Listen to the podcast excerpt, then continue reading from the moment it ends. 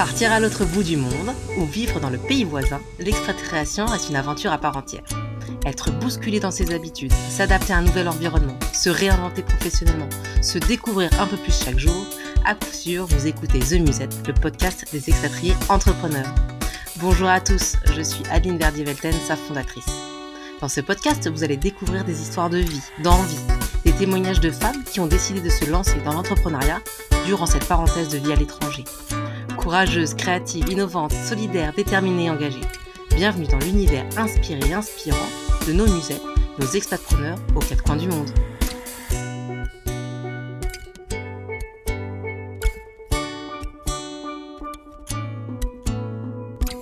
C'est vrai qu'avec l'expatriation, il peut avoir euh, un facteur euh, autre qu'un trouble neurologique et qui peut aussi causer des difficultés d'intégration, qui va avoir des répercussions sur le scolaire. Et donc, je pense que c'est ça aussi, la persévérance, la, des, frapper des murs. J'en ai frappé plusieurs, puis je me suis relevée plusieurs fois. La sensibilisation déjà aux troubles d'apprentissage, comme quoi que en ayant un trouble d'apprentissage, on peut quand même réussir. Proche d'un an hein, ah avant de vraiment sentir que les enseignantes de mes filles, euh, que je me sente acceptée. Avez-vous déjà entendu parler d'orthopédagogie? Qu'est-ce que cette méthode qui nous vient du Canada Comment notre invitée du jour, Eugénie, expat au Japon, a su transporter son projet Globetrotter, comme elle aime l'appeler, dans ses bagages? Comment l'a-t-elle créé? Autant de questions que de réponses très enrichissantes apportées par notre entrepreneur nomade du jour. Bonne écoute entre Dubaï et Tokyo. Bonjour et bienvenue sur notre podcast The Musette Community Lab pour un nouvel épisode. Ce matin, j'accueille Eugénie à mon micro euh, pour parler d'entrepreneuriat nomade et de vie à l'étranger. Welcome Eugénie. Bonjour. Konnichiwa. Ah, elle nous donne des infos déjà. Alors, Eugénie, euh, bah justement, on va commencer euh, l'épisode. Généralement, je demande à mon invité de se présenter. Voilà, donc qui es-tu, où vis-tu, et puis avec qui vis-tu? Alors, euh, je suis franco-canadienne. Je m'appelle Eugénie, comme tu as dit. Et puis, euh, j'habite maintenant au Japon. Donc, euh, dans une petite ville, ben, une très grosse ville en fait, Yokohama, qui se trouve être euh, au sud de Tokyo. Et puis, euh, parce que mon conjoint est japonais, alors on ne s'est pas rencontrés ici, mais on est ici maintenant et avec sa grande fille. Alors, il avait une fille de son premier mariage et puis on a aussi deux filles ensemble. Donc, on est tous les cinq dans cette vie. voilà, du soleil levant. Très bien, très bien. Euh, alors, Virginie, on va rentrer euh, directement dans le sujet de l'entrepreneuriat parce que tu exerces un métier que moi je ne connaissais pas avant de te rencontrer. tu es orthopédagogue. Alors, est-ce que tu peux nous expliquer ce que c'est? Oui, alors euh, effectivement, c'est pas une profession très connue à l'extérieur du Québec, euh, mais qui l'est euh, depuis les années 60 au Québec. Une formation universitaire de quatre ans minimum à temps plein, euh, voire maintenant très, très recommandé les deux ans de maîtrise. Et puis, pourquoi? Ben, pour être vraiment formé et expérimenté avec les élèves qui ont des difficultés et des troubles d'apprentissage. Donc, ce sont, c'est ce qu'on va faire. On va trouver des moyens pour que ces élèves-là réussissent à l'école et qu'ils un, parcours scolaire euh, un petit peu moins du combattant, comme on peut voir là, euh, mmh certaines fois. Mmh. Et, apprennent euh, à vivre, en fait. Donc, c'est des enfants qui ont des, des, soucis, comme on avait discuté, tous les 10, etc., tous les problèmes d'attention. Tout à fait. Alors, c'est intéressant de, de, parler des différences entre difficultés scolaire et troubles d'apprentissage. Donc, ce que tu parlais, troubles 10, donc troubles de l'acquisition de la lecture, troubles de l'acquisition de l'orthographe ou du calcul. Euh, donc, ce sont effectivement tous les troubles qu'on est habitué d'entendre. Dyslexie, dysorthographie, dysgraphie, dys, bon, il y en a plusieurs, hein? on peut toutes les nommer. Il y a aussi des troubles déficitaires de l'attention avec ou sans hyperactivité, donc nos élèves qui bougent un petit peu plus des fois, là, qui ont des difficultés à gérer leurs émotions, réguler, des, Donc, puis bien sûr aussi des hauts potentiels. On pense des fois que, ah, bon, il y a un QI très élevé, mais ça peut aussi causer en fait des difficultés d'apprentissage. Donc, parce qu'ils ont aussi des, des niveaux hétérogènes. Donc, ce sont ces, ces, ces élèves-là qu'on a qui ont ou non un diagnostic. On a aussi des élèves là, sans diagnostic qui ont des difficultés d'apprentissage ou des troubles qui ne sont pas diagnostiqués. Mmh. OK. Alors, euh, j'ai euh, deux questions. Euh, tu disais que ça pouvait Enfin, il y a des enfants, voilà, je pense à ceux qui sont qui s'expatrient souvent. eux, tu les aides et comment? Oui, alors c'est vrai que l'expatriation, c'est vrai qu'avec l'expatriation, il peut avoir un facteur autre qu'un trouble neurologique et qui peut aussi causer des difficultés d'intégration, qui va avoir des répercussions sur le scolaire. C'est vrai.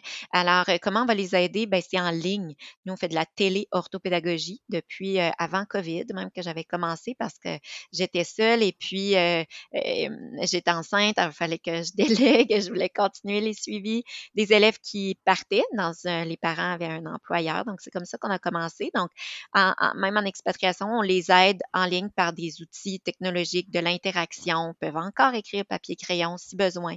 Euh, mais y a aussi cette richesse de culture, je dirais qu'on se sert pour des situations d'écriture, d'aller aussi euh, rattacher toujours le point de référence qui est par exemple la France. Donc, euh, on, en, on en tient compte, c'est sûr. Puis après, ben, comment on intervient, c'est beaucoup avec des jeux, beaucoup de matériel, est-ce que c'est du, du, matériel, euh, je ne sais pas, ça me fait penser matériel Montessori ou pas du tout? Ça peut, euh, moi j'aime beaucoup cette, euh, pédagogie-là. Mes filles vont d'ailleurs dans une école Montessori locale, mais, mais l'orthopédagogie est autre dans le sens où on va manipuler, effectivement. On est aussi beaucoup dans l'élève va construire ses savoirs, on ne dit pas tout, on le laisse découvrir, trouver, développer la métacognition, donc euh, qui va faire des essais, qui va se rendre compte des chemins qui vont fonctionner. On est beaucoup dans de la réflexion, mais dans le guider pour l'amener à vivre, à tracer son chemin. C'est vrai. Par contre, je peux, je peux pas dire que je veux dire, on n'a pas la formation de Montessori, qui est une formation qu'il faudrait euh, qu'on fasse sinon, si on voulait se déclarer. Mais euh, dans ma pratique, avant de, faire de l'orthopédagogie euh, dans le système scolaire français, j'avais commencé à rentrer dans les écoles AEFE en étant prof de maternelle. Et oui, j'avais mis beaucoup d'ateliers Montessori. C'est quelque chose que j'adhère énormément. Donc, c'est un des outils que, que, que tu dis sans, l'officialiser parce qu'on n'a pas fait comme je les formations. Mmh. Mais effectivement, oui, oui, l'élève va beaucoup manipuler. Mmh. Euh, ouais. et, et, alors, euh, au bout de combien de temps euh, un, un, élève, alors moi tu me diras, ça dépend sûrement de son, de, de son grade, d'apprentissage et de ses, son, son, niveau de difficulté, je dirais. Mais en général, il, il faut compter quoi? Mois, six mois. Alors, c'est bon, c'est bon. D'ailleurs, j'avais encore un parent ce matin qui me demandait Eugénie, pour cette année, est-ce que tu penses que ma fille, est-ce que je prends pour l'année? Est-ce que. Puis j'ai parlé avec l'orthopédagogue, puis je disais, ben, ce qu'elle me dit, Garde, allons voir jusqu'à Noël, justement comment ça va, puis après on réévalue. Donc, on est beaucoup dans ça, dans réévaluer. Donc, euh, on est beaucoup dans évaluer, mais pas euh, euh, de manière avec des percentiles. Et tu sais, c'est très qualitatif aussi. On va calculer la vitesse de lecture, les, méprises en lecture. Bon, mais on, est beaucoup dans s'adapter à l'élève. Donc, effectivement, peut-être que là, il est dans une belle phase. Parfait, on le voit une fois par semaine pendant quatre mois, pendant six mois. Puis ensuite, on va réévaluer ses besoins. Peut-être qu'on va faire une transition une fois ou deux semaines. Peut-être que non, on veut faire intensivement parce que là, il passe le bac et il faut vraiment y mettre la couche parce que là, on a des méthodes d'apprentissage à faire.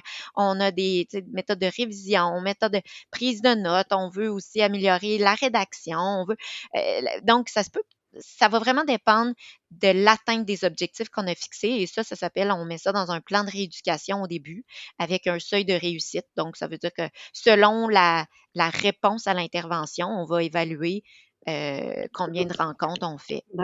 Ou s'il y a une résistance à l'intervention, au contraire, bien là, ça se peut qu'on dise, OK, là, c'est plus nous, là, pour l'instant, on va faire, on va aller voir un neuropsy, on va aller faire des évaluations diagnostiques, justement, puis on pourra continuer des interventions, mais avec, avec aussi un bilan qui va montrer les, les capacités et les, limites ou les besoins vraiment qui sont clairement identifiés. Donc, c'est vrai que c'est vraiment du cas par cas. Ok, alors c'est intéressant parce que quand on, avait discuté la première fois, tu me disais qu'au Canada, en fait, les gens vont voir d'abord l'orthopédagogue et après, ils sont éventuellement orientés euh, vers le psychologue, vers, euh, je sais pas, enfin, plein, plein, plein d'autres métiers euh, pour aider les gens, les enfants. c'est marrant, ça. Vous soyez la première L'orthopédagogue, ouais, la première personne qui est collée, euh, on est vraiment du, on, est de l'éducation. Notre prof, pour, pour être orthopédagogue, faut faire le, ça s'appelle enseignement en adaptation scolaire et sociale.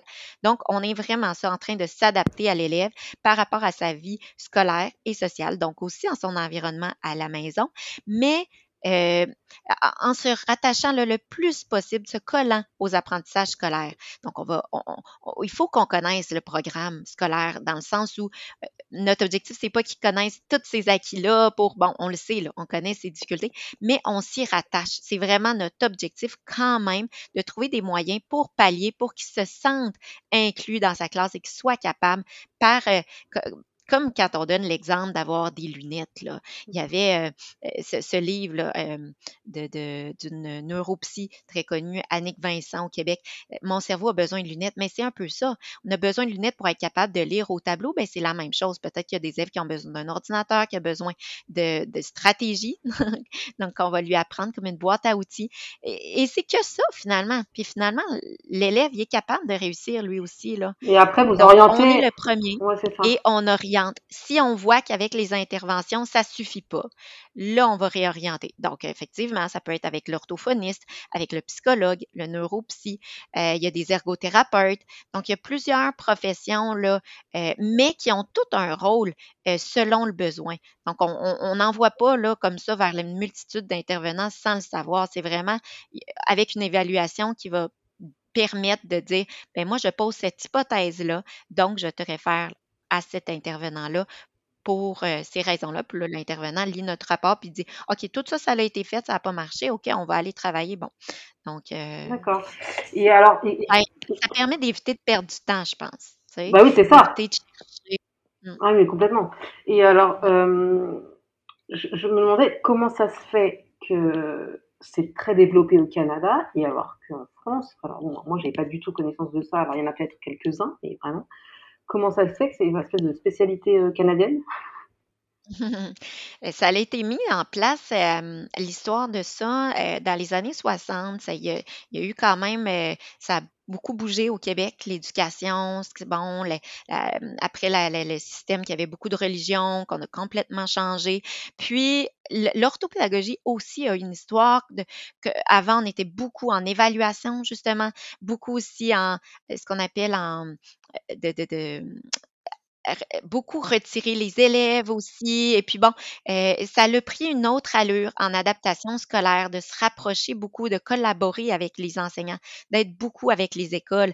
Puis, oui, il y a encore ce qu'on appelle du dénombrement flottant, ça veut dire de prendre les élèves, mais en petits groupes en général dans les écoles, puis de les prendre, mais sur certains moments, clés qui vont aussi être en collaboration avec ce qui se fait dans la classe. Ce qui veut dire que, si je donne l'exemple des mots de vocabulaire qu'il faut apprendre, ou que euh, dans la classe, ils apprennent le son euh, ou. Bon, on va prendre des élèves qui ont des difficultés et qu'on va travailler ce son-là, mais d'une autre manière. Est-ce qu'on va le bouger? Est-ce qu'on va le chanter? Est-ce qu'on va utiliser raconte-moi les sons? Est-ce qu'on va le, faire avec aussi des, des régularités orthographiques, d'apprendre des mots selon de l'observation? Est-ce qu'on va dessiner? Ce qui fait qu'il va le voir, mais d'une autre manière et dans un plus petit effectif. Donc, il va pouvoir progresser, puis après ça, il retourne, il retourne dans sa classe, puis il peut continuer des exercices ou des.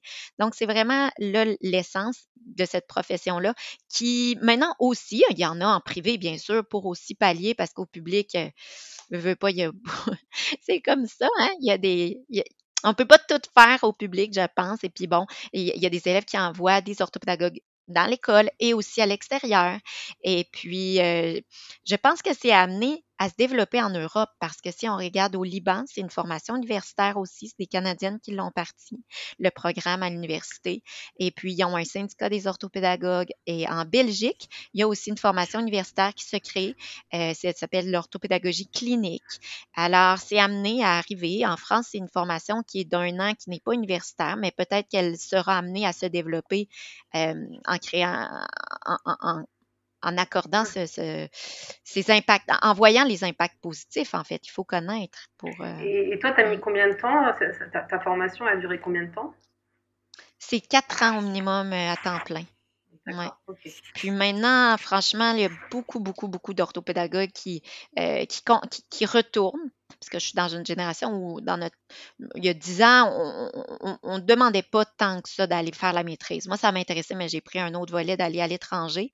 Et puis maintenant, c'est vrai que j'ai quand même beaucoup de personnes de ma cohorte qui retournent faire, alors en, temps partiel, donc ils le font en plus, que deux ans, c'est deux ans temps plein de maîtrise, mais qui retournent pour perfectionnement, euh, c'est stimulant aussi d'être capable d'élever avec, d'arriver avec des nouvelles techniques. Donc, même si on fait des formations en continu, c'est pas pareil là, que des, cours à l'université. Mmh. Et donc, toi, tu as créé EDOR, euh, donc c'est euh, une entreprise d'orthopédagogie globe-trotteuse. Tu, tu, mets, j'aime bien ce mot. Euh, donc, voilà, comment t'es venue l'idée de monter une telle structure? C'est venu petit à petit. Alors, euh, parce que euh, je travaillais déjà dans un lycée français où on a mis l'orthopédagogie, euh, beaucoup, beaucoup de belles avancées. Et puis, j'ai été enceinte et alors j'ai décidé de, trouver aussi un moyen de, de de, de, permettre la vie professionnelle et personnelle. Donc, ça a été de faire euh, de la maison. Euh, je faisais un peu des deux, un peu à l'école, un peu à la maison. Puis bon, à un moment donné, tellement d'élèves, il fallait que je rende ça légal. Et j'étais aux Philippines, c'était assez difficile de, créer une entreprise là-bas. Donc, on l'a créé à Singapour, enregistré avec un ami qui est euh, le directeur local qui est de Singapour. Et puis, qui m'a permis de, continuer d'aider ces élèves-là, malgré un, congé de maternité. Puis bon, et puis ensuite, on a été amené aussi à partir, donc de pouvoir continuer avec la téléorthopédagogie, de continuer de suivre les élèves. Et là, c'est vrai que l'équipe euh, se développe bien. On commence à être euh, une belle équipe. On est sept avec aussi quatre personnes dans l'administration, puis euh, qui roule bien. Je reçois aussi d'autres demandes, donc peut-être, mais ça prend le temps de, se construire. Donc, c'est ça, une dynamique d'équipe qui se construit avec des belles implications de, capsules, d'articles, de beaucoup sensibiliser, des témoignages d'élèves, sensibiliser aux impacts positifs de l'orthopédagogie parce que, comme tu disais, c'est très peu connu. Donc, c'est vraiment notre mission, autre que de, bien sûr, d'atteindre le plein potentiel de nos élèves et dans le plus grand nombre, mais je dirais aussi de, pouvoir euh, faire connaître le, rayonnement de notre profession. Oui, bien sûr. Euh, parce qu'en fait, c'est assez vaste, donc c'est, très intéressant. Et donc, tu disais, tu as une équipe euh, maintenant avec toi. tu, t'entoures de spécialistes aussi en orthopédagogie. Oui, alors, euh, une équipe, euh, donc, euh, il y a moi qui est orthopédagogue, mais il y a Natacha, Mélanie, bon, bref, il y en a plusieurs. et, puis, qui ont leur, leur, leur couleur, leur spécialisation. Si je pense à Natacha, elle aime beaucoup tout ce qui est fonction exécutive, développer, oui, bien sûr, la lecture, l'écriture, mais au travers aussi. Donc, des élèves qui ont des difficultés d'organisation, de planification, autant avec des petits que des grands. Mélanie adore tout ce qui est. Donc, bon, ils ont vraiment, là, si c'est du, des troubles dans le langage ou si c'est vraiment aussi euh, de la rédaction, donc euh, des élèves qui ont des difficultés à, organiser leurs idées, ils font un gros paragraphe, puis là, euh, les transferts, des fois, on apprend du contenu dans notre classe, mais on n'arrive pas à le redire après à l'examen. Donc, donc, ils ont toutes vraiment des, on a toutes des dadas, là. Moi, j'adorais justement tout ce qui est d'écriture, tu sais, ce qu'on parlait tantôt, régularité orthographique, de, moi, ça, ça me passionne, mais donc, je pense que c'est le, la beauté de l'équipe de pouvoir se compter aussi sur l'autre, puis de d'avancer ensemble, de faire des échanges parce que on est, tu sais, moi, je suis isolée. Elles sont toutes au Québec, mais sont à différents endroits. Montréal, à Rimouski. donc, on est toutes chez soi, mais en fait, on se parle souvent. Mmh. Et que ça, c'est vraiment intéressant aussi. Mmh, on parlait du décalage horaire. Mmh. Euh, c'est vrai que moi, j'ai 13 heures de plus qu'elle. Et puis, euh, mais c'est ça va parce que c'est le soir pour elle et le matin pour moi. Mes filles sont à l'école, garderie, bref. Et, l'inverse aussi est possible que moi, je peux aussi offrir mon temps des fois le soir après souper. C'est le matin pour elles. Ils n'ont pas d'élèves à ce moment-là. Donc, on trouve vraiment des bons arrangements pour, euh, pour, avancer comme ça. Et euh, une, question qui me venait là, c'est euh, ta méthode, elle, elle peut s'appliquer à des élèves qui soient dans le système français ou dans un autre système, par exemple système international ou système euh, british. Ça, ça, voilà, ça s'adapte. Alors, c'est vrai que ça dépend de l'objectif. Euh, parce que pour avoir eu des demandes comme ça, donc la plupart, c'est toutes des, des, des, élèves qui sont scolarisés dans les écoles françaises à l'étranger. Et puis ça, maintenant, on le connaît, le programme. Hein. Mais je reçois des fois aussi des demandes alors soit de francophones qui veulent aussi lecture, écriture, parce que, mais ils sont, ils font l'école en anglais, et ça, je peux le faire, mais je vais pas me coller au système britannique, ça, non, parce que je vais pas le faire en anglais. Et puis, par contre, maintenant, depuis, c'est tout récent, hier, j'avais une rencontre justement avec une orthopédagogue qui fait des interventions en anglais, qui se sent à l'aise et qui est formée parce qu'elle a fait des, elle a acheté aussi des, des, des outils de, rééducation en anglais pour intervenir en anglais. Et puis, ben, je lui ai dit, ben, c'est parfait, ben, on va commencer, là, on va mettre ça en place, on va commencer à travailler ensemble parce que je pense que c'est aussi une demande de certains parents de faire de la rééducation. Ils sont français, mais ils vont dans, le, dans un système scolaire anglophone et donc de faire aussi de l'écriture, la lecture, euh, des mathématiques, connaître ces termes-là. Bon, en anglais. Et nous, pour l'instant, on ne se sentait pas compétent. On peut parler en, anglais aux parents, mais pas pour nos interventions. Donc, je comprends. Donc, c'est en cours. C'est en cours. Est-ce que tu as été euh, jusqu'ici confronté à des à un, des échecs ou pas, et, comment tu l'as dépassé? C'est vrai, hein, des échecs, des fois, c'est. Alors, je dirais que, tu sais, mon parcours, là, J'aide les élèves qui ont des difficultés d'apprentissage, mais je peux pas dire que j'en ai pas eu non plus. Je, je, fais partie de celles qui n'ont pas de diagnostic, mais qui, qui en a arraché. Pour une bonne expression du Québec, là, ça a vraiment pas toujours été facile. En fait, ça a été très difficile.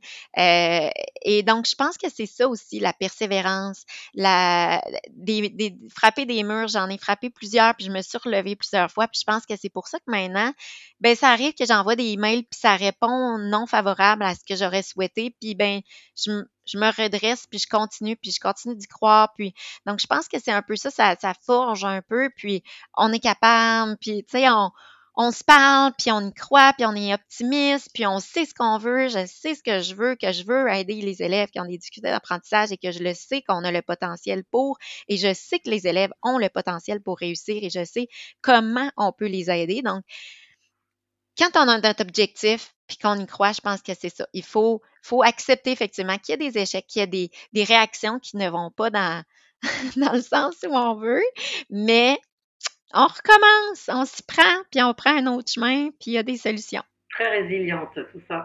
Et alors, ton, ton plus gros succès, c'est quoi? Ben, ça a été un beau succès, là, le trophée euh, des Français à l'étranger. Euh, alors, c'était la remise des prix là, à l'automne dernier. Ça va bientôt faire un an. Et ça, euh, c'est vrai que c'est une belle fierté, une belle reconnaissance de la profession, une belle reconnaissance de tous les efforts investis pour aider comme ça.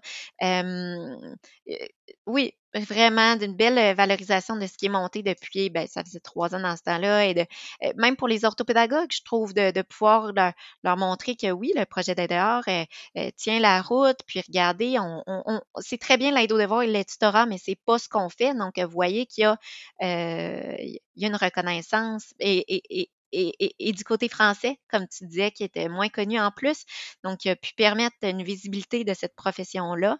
Et puis, euh, ça, ça, ça, en est une belle. Euh, ouais. Bien ben, je comprends, hein, je comprends. Félicitations. Euh... Oui, prix, prix du public, si je peux juste euh, ah préciser, parce que je pense prix du public qui, qui, montre aussi, je trouve que, que ça vient en fait de la, des besoins du public. Là. Bien sûr, mm. ouais, c'est bien, sûr, tu réponds vraiment à leurs attentes. Euh, quel message tu veux faire passer avec la création de, de Edor ben, la sensibilisation déjà aux troubles d'apprentissage, comme quoi que en ayant un trouble d'apprentissage, on peut quand même réussir. votre enfant va être capable d'aller à l'université, va être capable d'avoir un métier. Puis en tant qu'enseignant, on est là pour vous aider. C'est ça, aider. Alors, c'est pas juste d'aider l'élève, c'est d'aider pour que l'élève progresse, pour que l'élève ait une estime de soi, ait de la motivation. Donc, on est là pour ensemble collaborer. Donc, c'est vraiment ça. On va sûrement développer un volet de formation, développer peut-être une boutique. On est dans le développement de, oui, on fait de l'intervention individuelle. Oui, maintenant, on est ouvert à faire des interventions en petits groupes. Mais c'est ça, c'est vraiment laisser les pas de côté. On peut faire du dépistage. On, on est là pour aider là, ces élèves-là. Ils ne sont, pas tout seuls. Mmh, bien sûr. Et donc, ton souhait, c'est voilà, de développer euh, encore plus plus les formations, euh, avoir plus équipe? Oui, ben je le vois que c'est un besoin parce qu'on a fait le Sommet international de l'orthopédagogie et on a mis en vente les conférences à moindre coût, hein, mais quand même, il y a eu plusieurs ventes et ce qui montre que ah, il y a vraiment des gens qui veulent entendre là, ces messages-là. Et puis euh, là, on monte le sommet euh, mondial des 10. Euh, Alors, c'est le 8 octobre. Et puis, il y aura huit conférences sur les troubles d'apprentissage. Et je vois qu'il y a un engouement. Le, groupe commence à bien se remplir. Donc, ça veut quand même dire qu'il y, a un besoin. les gens souhaitent en connaître davantage. Donc, je pense qu'on va y arriver là, petit à petit. C'est de monter tout ça. Mais Ouais. bien, bien. Euh, je voulais que maintenant qu'on s'arrête un peu, euh, rapidement, sur, ta vie d'expat. Euh, donc, tu as vécu trois ans au Québec, tu as fait plein d'autres expatriations, et, maintenant tu es au Japon. Qu'est-ce que tu as préféré dans toutes tes expatriations? Alors, ben oui, c'est ça, on est passé par plusieurs villes et pays. Là, ici, c'est vrai que j'aime beaucoup, si on parle du Japon, j'aime beaucoup la culture, euh, qui est des, ce sont des gens qui sont tellement respectueux, qui sont de confiance. Alors, en ayant des petits, moi j'ai une fille de deux ans et une de trois ans et demi, c'est tellement sécurisant. On peut marcher, je veux dire, les, les, filles font du vélo, les gens vont respecter les règles, donc on n'a pas vraiment de crainte de traverser la rue. Euh, la nourriture est bonne, il y a beaucoup de jardins, euh, de, com de commute, de, de, de se déplacer aussi, c'est très efficace. Donc c'est vrai que d'être ici après avoir été aux Philippines, qui est un peu l'inverse. c'est vraiment euh, beaucoup de bons côtés qu'on aime. Là. On peut planifier parce qu'on sait que tout fonctionne. Euh, non, on est très heureux d'être ici. Le début a été difficile parce que ça a été vraiment un choc. Et puis la langue aussi, quand même. Moi, je parle pas vraiment japonais. Donc, euh, mais pour les filles aussi d'apprendre la langue euh, ben, de, quand même de, mon conjoint, là, du papa. Tu sais, c'est une des, une des langues euh, de la famille. Donc, je pense que c'est une belle opportunité. Et puis, les Philippines ont apporté quand même autre, toutes les, des gens très souriants, très euh, qui vont s'intéresser beaucoup à toi. Donc, l'inverse d'ici qui sont très respectueux, donc qui n'osent pas trop, mais en même temps, euh, bon, c'est ça, il y a ce côté aussi euh, friendly, comme on peut dire, aux Philippines, qu'on a, a beaucoup aimé, puis qu'on on était avant le COVID, donc une communauté, nous, on s'est rencontrés en dansant avec mon conjoint à Salsa, donc une communauté de danse, et puis bon, des, des, belles opportunités aussi d'aller à la plage avec des plages qui vraiment vraiment l'une des plus belles destinations pour faire euh, snorkeling, de voir des poissons, le monde marin. Le... Donc, euh, ouais, des beaux, des beaux contextes. Et, tu disais que voilà, il y avait des trucs euh, que tu appréciais beaucoup dans la culture japonaise, mais c'est quoi le plus compliqué justement dans cette culture? Ben, le, langage, c'est... Ah, le langage. Oui, le langage est pas juste, je pense, quand je parle à des gens qui parlent japonais, c'est encore difficile parce qu'il y a plusieurs degrés de politesse, en fait. Donc, euh, pour vraiment parler un très, très bon japonais, ça prend beaucoup d'années d'expérience et d'études, d'études de, cours, parce qu'on ne peut pas trop l'apprendre comme on apprend l'anglais vite, vite. Euh, alors, on peut, hein, puis on va se débrouiller comme je fais un peu, mais, mais il y a aussi le côté que ce sont des, euh, les Japonais très fiers de leur pays et euh, une timidité quand même à être vers une personne étrangère.